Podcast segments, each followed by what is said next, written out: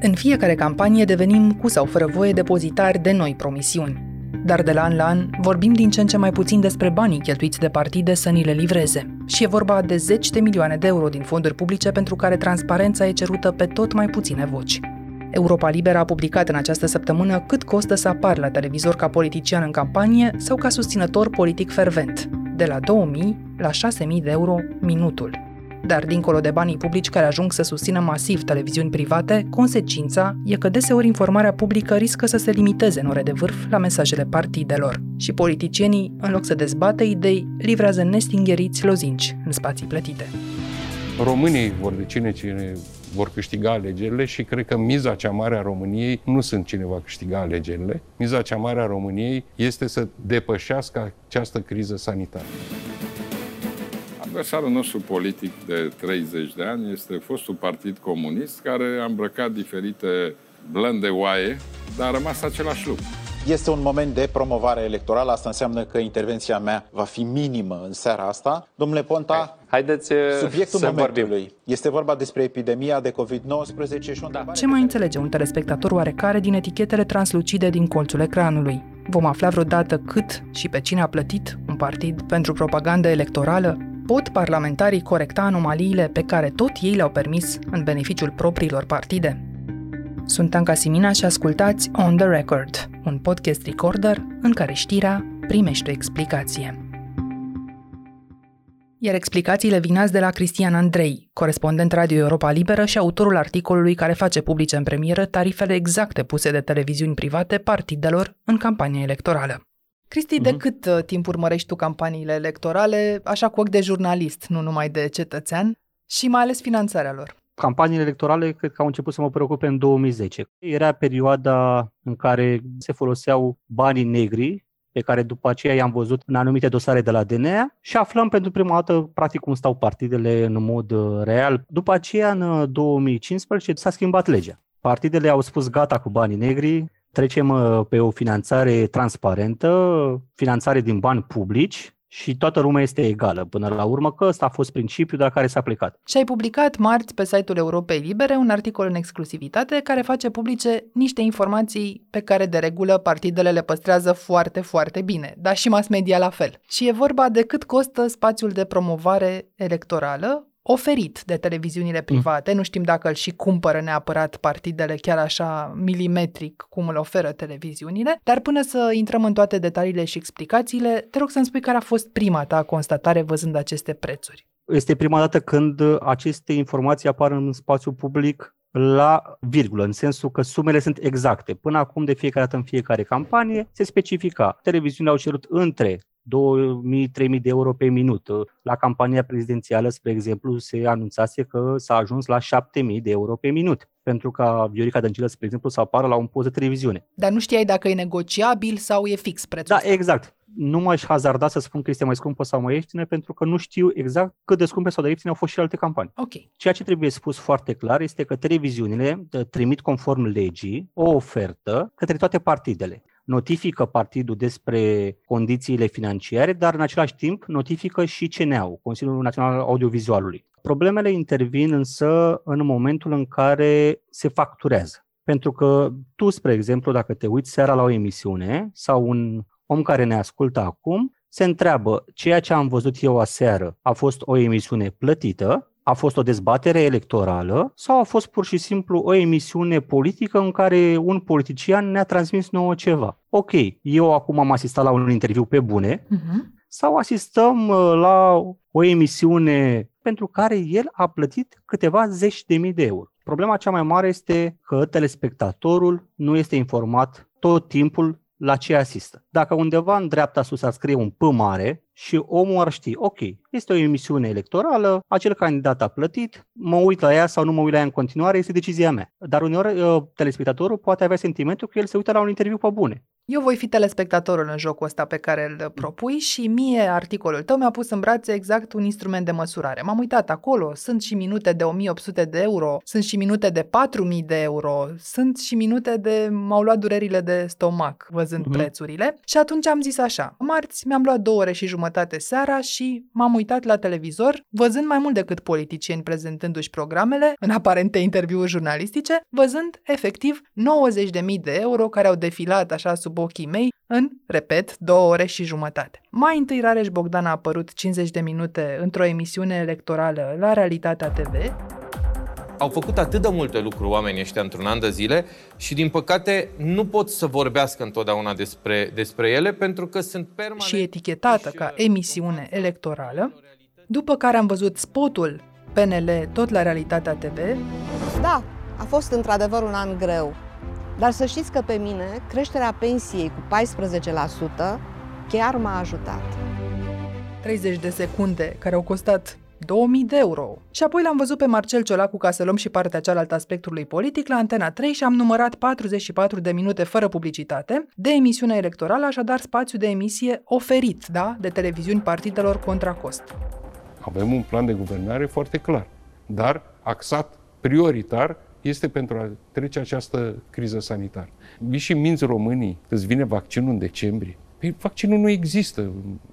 Și pentru a înțelege mai degrabă ce spațiu poate avea în spate un contract între televiziune și partid și pentru a estima valoarea acestora ar trebui să facem această distinție, nu? Emisiune, dezbatere. Care e diferența? Corect. Emisiunea electorală, adică cea plătită, ca să fie foarte clar, pentru care ar trebui ca un partid să plătească televiziunii, este cea în care există un singur invitat. Uh-huh. Dacă la acea emisiune despre care vorbești, tu l-ai văzut pe președintele Marcel Ciolacu, singur, pe toată durata acelei emisiuni, fără intervenția altui Politician. candidat de la alt, da, altui politician, ar trebui ca acea emisiune să fie facturată. Noi nu știm asta. Bănuind că așa ar trebui să fie din moment ce a fost marcată ca emisiune electorală. Sau oricum e ofertată către partid așa. Corect. În schimb, la dezbaterea electorală trebuie să urmărim dacă sunt mai mulți invitați, mai mulți politicieni de la diferite partide. În acest caz, acea emisiune nu ar trebui să fie contracost, ar trebui să fie gratuit. Aici apare diferența, să zic, în ce măsură partidele și televiziunile respectă în tocmai ceea ce noi știm. Că o emisiune electorală se plătește, iar o dezbatere electorală nu se plătește. Știm noi că urmărim știm deciziile asta. CNA-ului, dar nu are de ce să știe toată lumea. Că nu, uh, nu te informează spre... nimeni la începutul emisiunii. Asta e o dezbatere sau asta e o emisiune și ia uite diferența. Să precizăm că nici CNA-ul nu știe.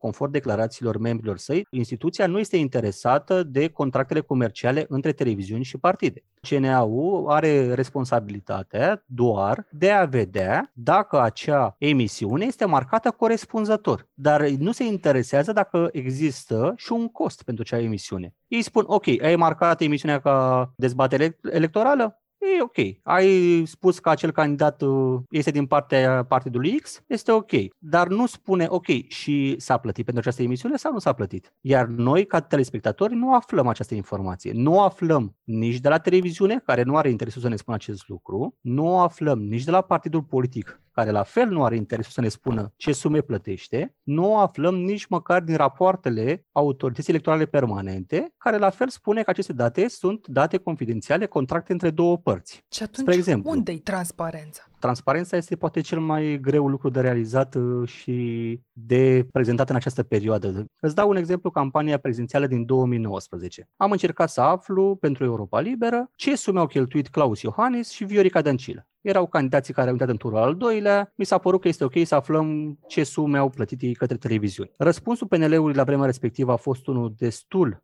de rapid, a venit în uh, termenul legal de 30 de zile, chiar în a 30-a zi, în timp ce răspunsul uh, celor de la PSD pentru campania Viorica de Cile a venit în a 71-a zi. Și tu, ca ziarist, ești la mâna acestor partide, n-ai de unde să iei informația din altă Nu am parte. altă sursă de informare. Ceea ce trebuie spus este că partidele au folosit în aceste campanii banii publici care ar trebui să ofere și mai multă transparență. Din moment ce tu folosești ca instituție bani publici, nu ar trebui să ai o problemă ca la finalul unei campanii sau la finalul unui an uh, financiar să spui ce ai făcut cu acele sume de bani. Și a fost vorba de mulți bani, dacă bine mi-amintesc că în textul despre care vorbești era menționată suma, cred, de 10 milioane de lei numai în dreptul PNL, da. buget pentru televiziuni și bani cheltuiți cu Corect. televiziunile. Asta înseamnă 2 milioane de euro. Și atunci încă n-am avut problema asta cu distinția între emisiune electorală și dezbatere când au fost dezbateri. Exact. Dar De data asta avem problema asta cu distincția, că acum vezi emisiune, acum vezi dezbatere și nu mai înțelegi nimic și eu m-am întrebat dacă oamenii percep aceste nuanțe de la sine fără ca cineva să le explice în detaliu la începutul emisiunilor de pildă și m-am plimbat azi prin centrul Bucureștiului și am întrebat pe unii dintre ei ce înțeleg. Hai să-ți arăt și ție. Atunci când vă uitați seara la televizor, și vedeți acolo emisiune electorală. La ce vă face asta să vă gândiți prima oară? Mă gândesc că fiecare își urmărește scopul lui, nu al țării noastre, nu al românilor, nu al nostru, nu al lor personal. Să știți că mi-e foarte greu să vă răspund la întrebare, întrucât nu mă uit la televizor. E destul de complicat. Cred că totuși tinde către a fi un spațiu plătit nu știu, nu sunt expert, nu sunt nici jurnalist, nu am făcut nici științe politice, asta văd ca un outsider. Cred că totul e mai mult o propagandă și încearcă cumva să impună un mod de a gândi. Efectul de turmă, ca să zic așa. E un spațiu plătit de, de cineva, sigur că da. Și dacă acolo e un ministru sau, eu știu, șeful guvernului la fel, vă gândiți? La fel. Și vă mai uitați? Ca să nu mă plictisesc, mai mă uit, da. Ne uităm că nu avem altceva de făcut. Dar cât costă, v-ați gândit? Costă, știu, e enorm, știu, că se dă de la bugetul statului totul. Vezi, okay. oamenii nu, nu înțeleg foarte bine distincțiile astea, dar suspectează ei ceva și bănuiesc că e din buzunarul lor probabil au început să audă din ce în ce mai mult acest mesaj din partea presei că partidele folosesc foarte mulți bani publici în campanii. Dar iarăși nu știu vorbim ei... de București și de da. centrul orașului. Nu știm dacă mm. ducându-ne în țară și la țară vom avea răspunsuri la fel de Aceeași precise. răspuns. Dar am remarcat că oamenii tind să înțeleagă că anumite spații sunt plătite de către partide. E un lucru bun ăsta. Partea pe care trebuie să o înțeleagă partidele și despre care am vorbit mai devreme este faptul că ar trebui să și raporteze la finalul acestor campanii pe ce au cheltuit bani. Rămâne o, o mare, mare problemă această lipsă de transparență pentru că oamenii nu vor rămâne decât cu suspiciuni. Vor uh, considera că este un blat între anumite televiziuni și politicieni pe de o parte, vor crede că presa este cumpărată, ceea ce face foarte mult rău. Vor spune, ok, oricum politicienii vă dau bani, voi de ce mai vorbiți, ceea ce nu este adevărat și oamenii poate ar trebui să înțeleagă și acest mesaj.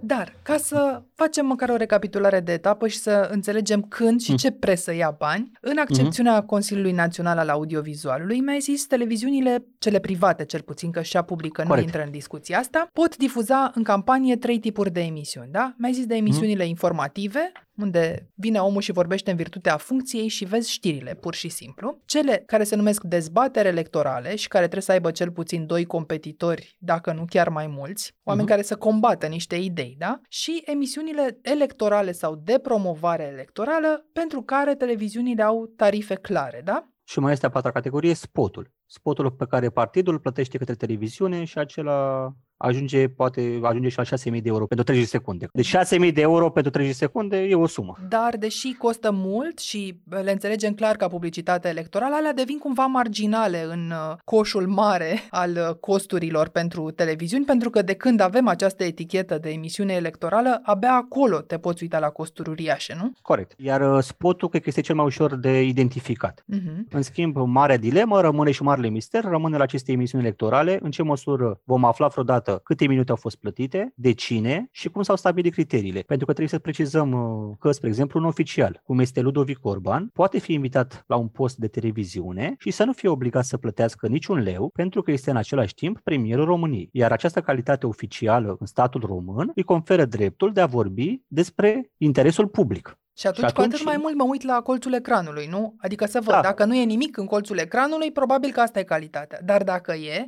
Am întrebat și eu pe cei de la Cinea, cum disting într-o emisiune atunci când premierul vorbește în calitate de invitat uh, al partidului politic uh, în speță PNL și când vorbește premierul. Ei au spus că se uită atent să vadă ce mesaje dă Ludovic Orban, dar uh, au precizat după aceea că nu interesează oricum partea financiară, deci nu vor număra banii care au intrat în contul acelei emisiuni. Și Marcel Ciolacu, președintele PSD este în această perioadă președintele Camerei Deputaților. Deși domnia sa se poate... Erijan decident. Da, da, exact, într-un oficial al statului român care are de spus mesaje oficiale. Iar al treilea personaj pe care îl vedem des la televizor și care nu plătește este președintele Claus Iohannis. Hai să facem un studiu de caz. Nu știu dacă tu l-ai făcut deja, pentru ziua importantă a lansării programului PNL, pentru că e uh-huh. partidul aflat la guvernare și dacă ne-am uitat la PSD când era la guvernare, ne uităm și la PNL când e la guvernare. Așadar, pe 19 noiembrie, PNL și-a lansat programul politic într-un hotel din București. Ca om care a fost acolo, pot să spun că niciun cameraman al televiziunilor prezente, deși au fost foarte mulți, nu a intrat în sală. Evenimentul a fost filmat exclusiv de partid și transmis ca atare televiziunilor. Ce ai văzut tu de dincolo? S-a transmis în direct? Din ce știu din informațiile pe care le-am obținut, uh, televiziunile toate au preluat uh, lansarea programului PNL într-o măsură mai mare sau mai mică, în funcție de, practic, de tariful uh, plătit către diferite televiziuni. Acolo a fost clar un tip de lansare pentru care s-a plătit către televiziuni. Imaginile martor din ziua respectivă ne arată așa. Uite, la B1. Imagini emoționante cu premierul României, Ludovic Orban, vorbind poporului intră premierul exact la 19 și un sfert când și-a început mesajul. Vă mulțumesc că ați ales să fiți alături de noi la prezentarea programului de dezvoltare a României. Este neîntrerupt mesajul său, durează exact 20 de minute și avem de asemenea eticheta emisiune electorală, da? La Antena 3, de exemplu, primul ministru Ludovic Orban prezintă programul PNL pentru... Intră la 19 și 15. Pe 6 decembrie toți suntem puși în fața unei alegeri decisive. După Mergem vreo 12 minute este scos. Dar uh-huh. avem, cum vezi, eticheta de emisiune electorală. La Digi24 avem chiar un uh, jingle de emisiune electorală și scrie promovare electorală pe ecran ca să fie foarte clar și, ca și la B1, se dau 20 de minute integral. 6 decembrie reprezintă un moment de referință în istoria României. La realitatea însă, cu mult înainte de a începe premierul, iată, prind eu la 18.58, acest eveniment este dat în direct cu eticheta emisiune electorală și ține emisiunea electorală mult după ce termină premierul, fiind invitat uh, chiar un membru PNL care să continue subiectul. Așadar, uh-huh. cel puțin o oră de emisiune electorală pe acest subiect în acel moment. Eu am făcut socoteala asta și mie mi-a rezultat că cu tot ce am văzut aici și cu prezențele Ralucăi Turcan în aceeași seară la Realitatea TV, a lui Marcel Ciolacu, ca să vedem și cealaltă parte, și a lui Mihai Tudose la RTV. Ne-a costat pe toți cel puțin 200.000 de euro ziua de 19 noiembrie, în care PNL și-a prezentat programul și PSD i l-a combătut de la televizor. Și dacă adăugăm aici și prezența cu o seară înaintea premierului Orban la RTV, cumva în avantpremiera acestui moment, tot într-o emisiune 1 la 1, ajungem la 280 de mii de euro. Două partide în 24 de ore. Uh-huh.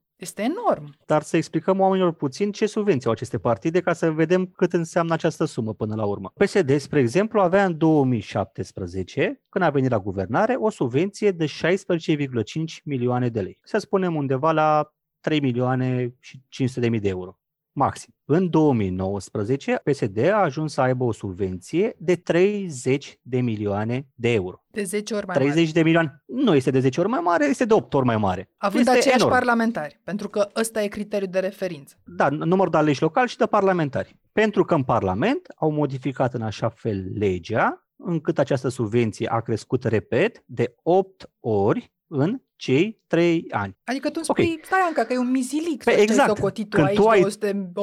280.000 de euro pe noapte. Iar în 2020, ca să revenim la anul acesta, PSD-ul are undeva aproape de 90 de milioane de lei, aproape 20 de milioane de euro. În condițiile în care un partid, cum este PSD, primește o subvenție de 20-30 de milioane de euro într-un an, când te uiți la aceste sume de 200 de mii de euro, te gândești, ok, păi au de unde? De ce să nu plătească?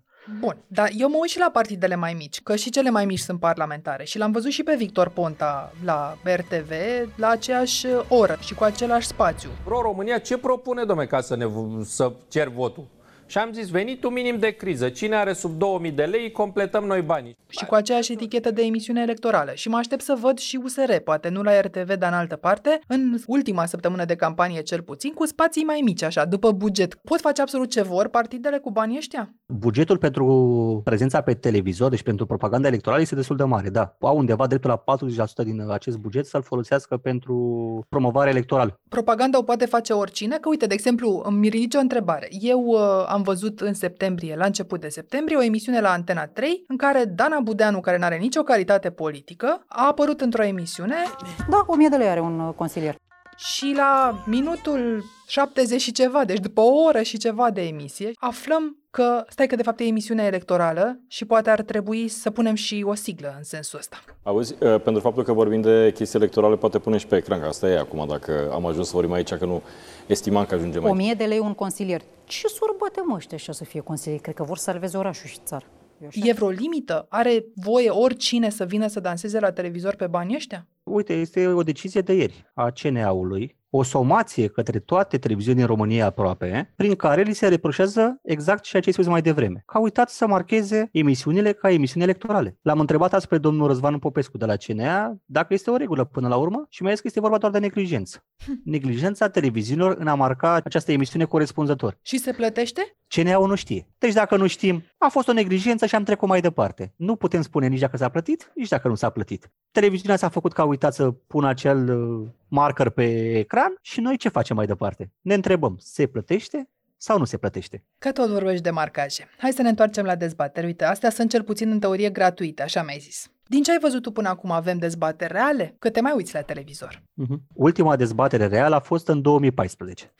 A fost dezbaterea din campania prezidențială între Claus Iohannis, actualul președinte, și fostul premier Victor Ponta. De atunci nu mai avem nicio dezbatere. Noi nu știm acum, spre exemplu, cum ar arăta o confruntare directă între Ludovic Orban, Dacian Cioloș, Victor Ponta sau Sorin Grindeanu, să zic, de la PSD. Până la urmă, opinia publică nu ar trebui să-i vadă pe acești oameni față în față cum își dezbat programele?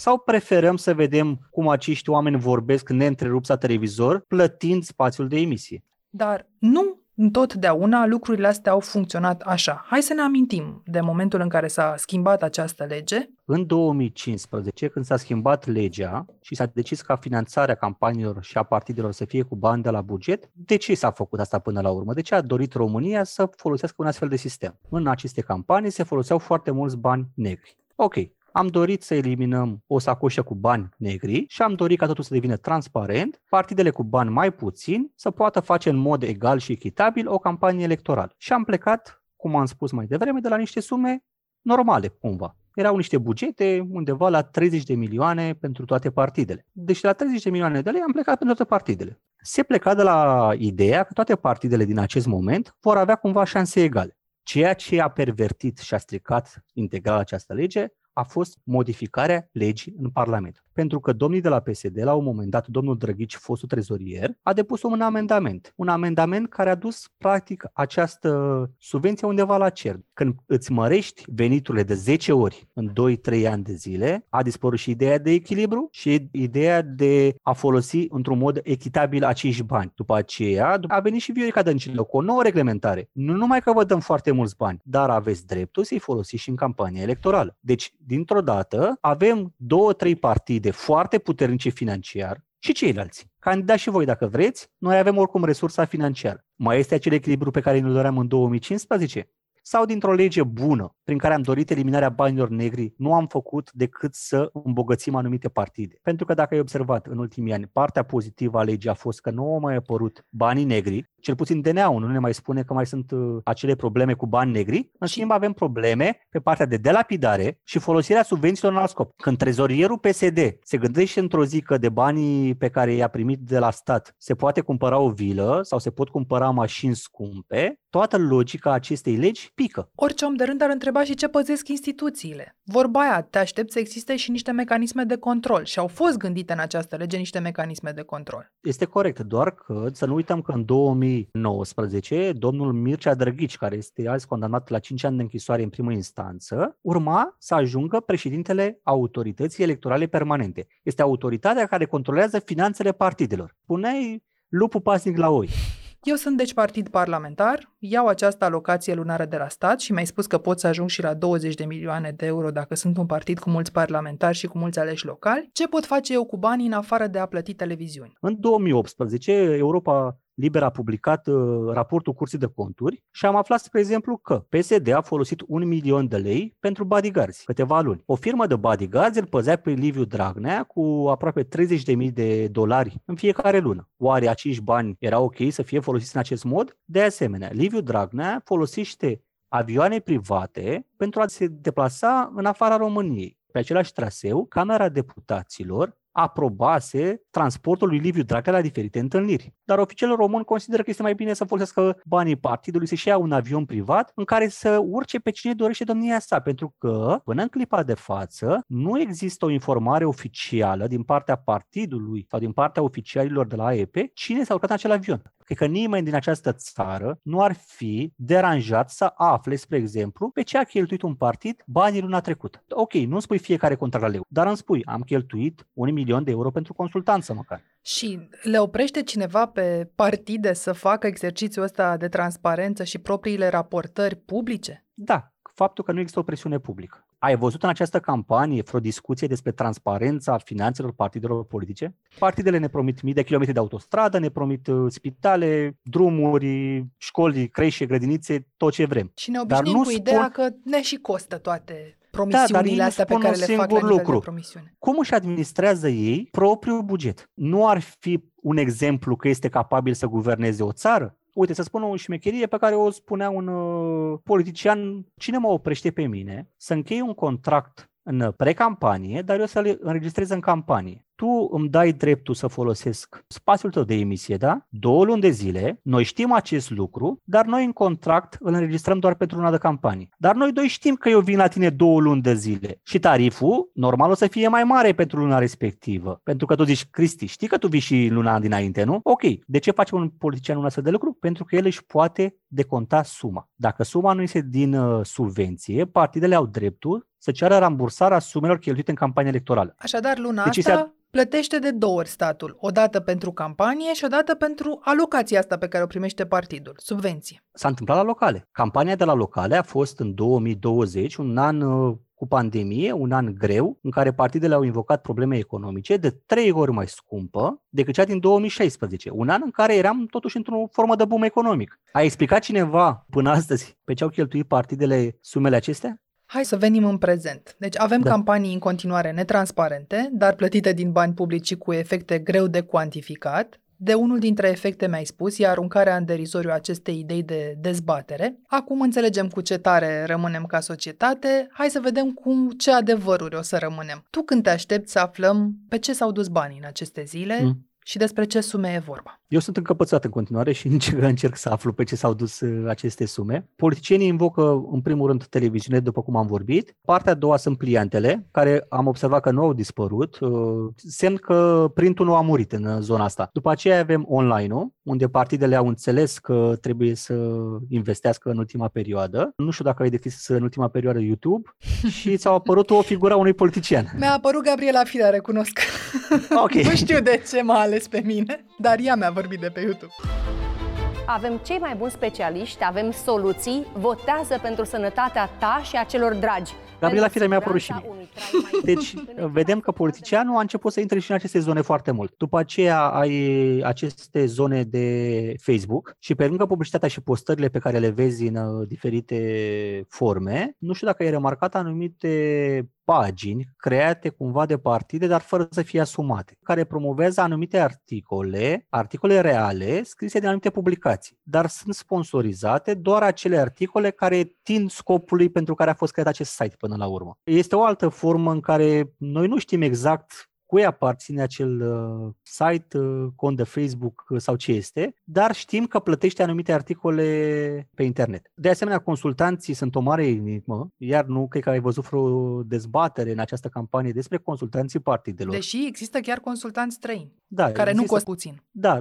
Să nu uităm altă... sondajele, care sunt foarte scumpe. Sondajele sunt foarte scumpe, dar uh, partidele au diferite forme de a le plăti. Nu știu dacă pe toate le plătesc direct. Dacă ai văzut, sondajele de multe ori aparțin uh, unor televiziuni, aparțin unor site-uri, nu aparțin partidelor. Rar ai văzut un sondaj în ultima perioadă pe care se scrie sondajul uh, comandat de PSD în intervalul nu știu care sau sondajul comandat de PNL. Aflăm pe surse că partidele au astfel de sondaje, aflăm uneori și datele din ele pentru că vor să se afle aceste date din ele, dar nu aflăm nimic despre despre când au fost făcute exact uh, stilul. Iar aceste sondaje, repet, nu știu cât de mult intră chiar pe contabilitatea partidelor. Deci nu putem estima valoarea unei campanii nici măcar pentru un partid mic, dar aminte pentru un partid mare, deși trăim momentele astea. Putem însă estima măcar cât alocă un partid pentru televiziuni în campania pentru parlamentare. Uite, informațiile mele, de exemplu, arată neoficiale, arată că un partid mic de tot, tot are 100 de mii de euro puși deoparte pentru ultima săptămână de campanie. Deci mai jos de atât nu se poate merge. Dacă în campania de la prezidențiale partidele au cheltuit undeva la 2 milioane de euro, cel care a cheltuit 100 de mii te întrebi unde a fost de fapt. Eu am vorbit cu reprezentanții partidelor mai mici și mulți au spus că preferă această campanie online. Televiziunile